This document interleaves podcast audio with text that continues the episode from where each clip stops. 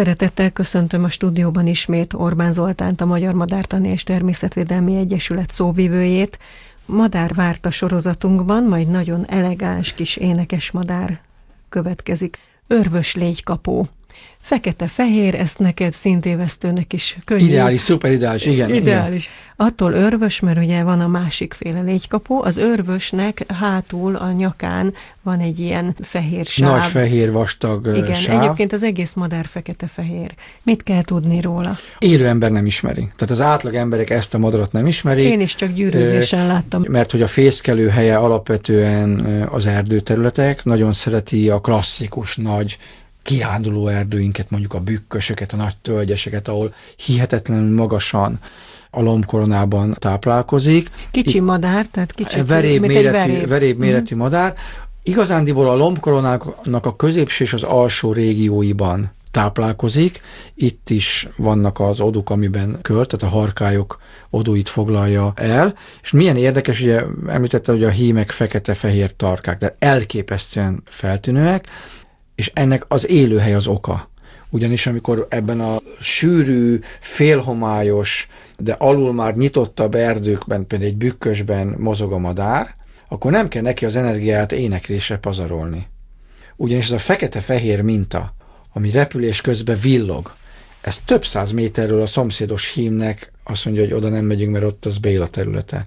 Ugyanakkor pedig az ilyen szürkésbarna, egyszínűbb, rejtőszínű tojó számára pedig, amikor megérkezik a vonal, a hosszú távú vonalú Afrikába jönnek vissza, megérkezik ilyenkor március vége áprilisba, akkor még nagy, elég sok a fény, ugye akkor még nem lombosodtak ki az erdőink, és akkor körülnéz, és akkor néz, ott egy villogó hím, ott egy villogó hím, na annak van a legnagyobb villogó hatása, tehát ő a leg, legerőteljesebb, legnagyobb termetű. Itt mondjuk 10 mm-ről van szó, de ezt érzek. És akkor inkább annak a bélyeggyűjteményét nézi meg első. Elsőként, tehát milyen érdekes, hogy énekel is, nagyon szép hangja van, de egy csomó alkalommal nem kell neki, mert ahogy jön, megy, ahogy udvarol a tojónak, ahogy például vadászik már ezzel, ez displaynek hívjuk, tehát önmagát be tudja mutatni ezekkel a hihetetlen tiritarka mintázattal, de vannak olyan hímek, amik azt a stratégiát követik, hogy tojószínezetet vesznek föl. Jé, hát ezt miért csinálja? Mert ha én vagyok a hím, a fekete-fehér mintás hím, akkor nézem az erdő lombkorona ajtatán, hogy na a Béla helyén van, a Jóska helyén van, Zoli helyén van, akkor én itt tudok májerkedni.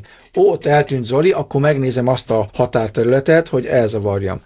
És közben meg láttam, jó, ott is egy új tojó, ott is egy új tojó, csak hogy az nem tojó, hanem egy tojószínezetű hím. És amíg én elmegyek járőrözni, addig összeszűri a levet az én tojómmal, párosodik egyszer, és amikor ő párosodott idegen hímként az én tojómmal, akkor a, párosodáskor belekerülő hímival sejtek meg fognak termékenyíteni egy tojást és azt nem neki kell felnevelni, hanem én fogom felnevelni. És a ugye milyen, ruhába igen, milyen érdekes, ugye, hogy Magyarországon, ugye az erdőségeinkben több fajuk is van, és hosszú évtizedek óta kutatják ezt az ELTE kutatója, például Török János az egyik legnevesebb, ő kezdte ezt az egészet, és egészen hihetetlen dolgokat csinál, tehát például olyan mesterséges adóval is jól telepíthető, hogy ilyen szuperérzékeny digitális mérleget tettek bele, és akkor tudják mérni táplálékkal, táplálék nélkül a madárnak a tömegét. És akkor így befogtak mondjuk rovartáplálékot, és ki tudják azt nagyon-nagyon pontosan számolni, hogy egy fiók a felneveléséhez hány zsúl energiára van szükség, és ahhoz melyik táplálékból mennyit kell csinálni. És akkor ennek a kutatásnak az egyik eleme volt például ez a fajta szín módosulásnak a, a kiderítése, hogy, hogy így tudnak, ezzel a stratégiával tudnak gyengébb hímek is utódot létrehozni. Na de azt mondtad, hogy a tojó megnézi, hogy melyik villog a legszebben, akkor nem baj a tojónak, hogy valamelyik nem villog? Nem, mert ha már ott van, tehát hogyha akkor nem kell né... hát akkor, mert akkor már ott tudja neki tenni, venni magát, tehát tud udvarolni, és akkor már nem az van, hogy messziről kell szákolnom a, a csajszit, hanem ott van már mondjuk három centire, és akkor már meg lehet dumálni.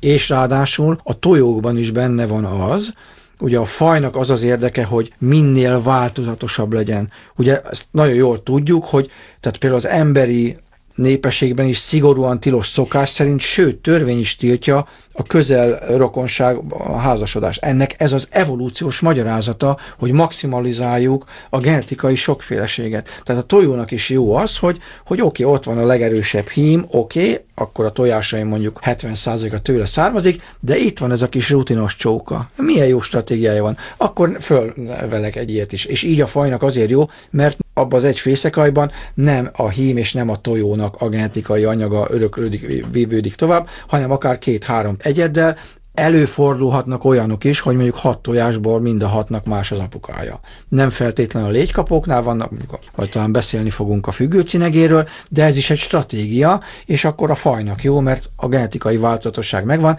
messze el tudják kerülni a beltenyészetet.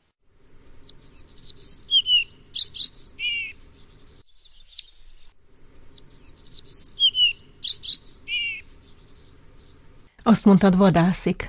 Ez mit jelent? Légykapó, ugye a neve is benne van, egészen hihetetlen, az egyik legszebb mozgású madárcsoport, ül az ágon, és nézi a táját maga körül. Ezek a várta vadászmadarak. Így vadásznak például a sasok, meg a keselyük is, meg a solymok is.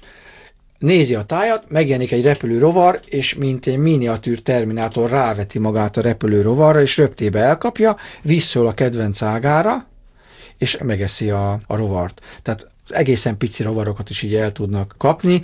Ugye talán majd beszélni fogunk a szürke légykapóról, ugye az örvös légykapót azért nem ismerjük, meg a kormos légykapót se, mert az erdőkben az állat magasan mozognak, a szürke légykapó viszont emberkövető lett, és nagyon gyakran láthatjuk, hogy ezek ilyen verébnél kicsit kisebb madarak, de hihetetlen akrobaták, egészen elképesztő helyben megfordul, és képzeljük el, hogy nekünk kellene szúnyog méretű vagy repülő levéltetű méretű rovart észrevenni 8 méterre, és azt el is kapni.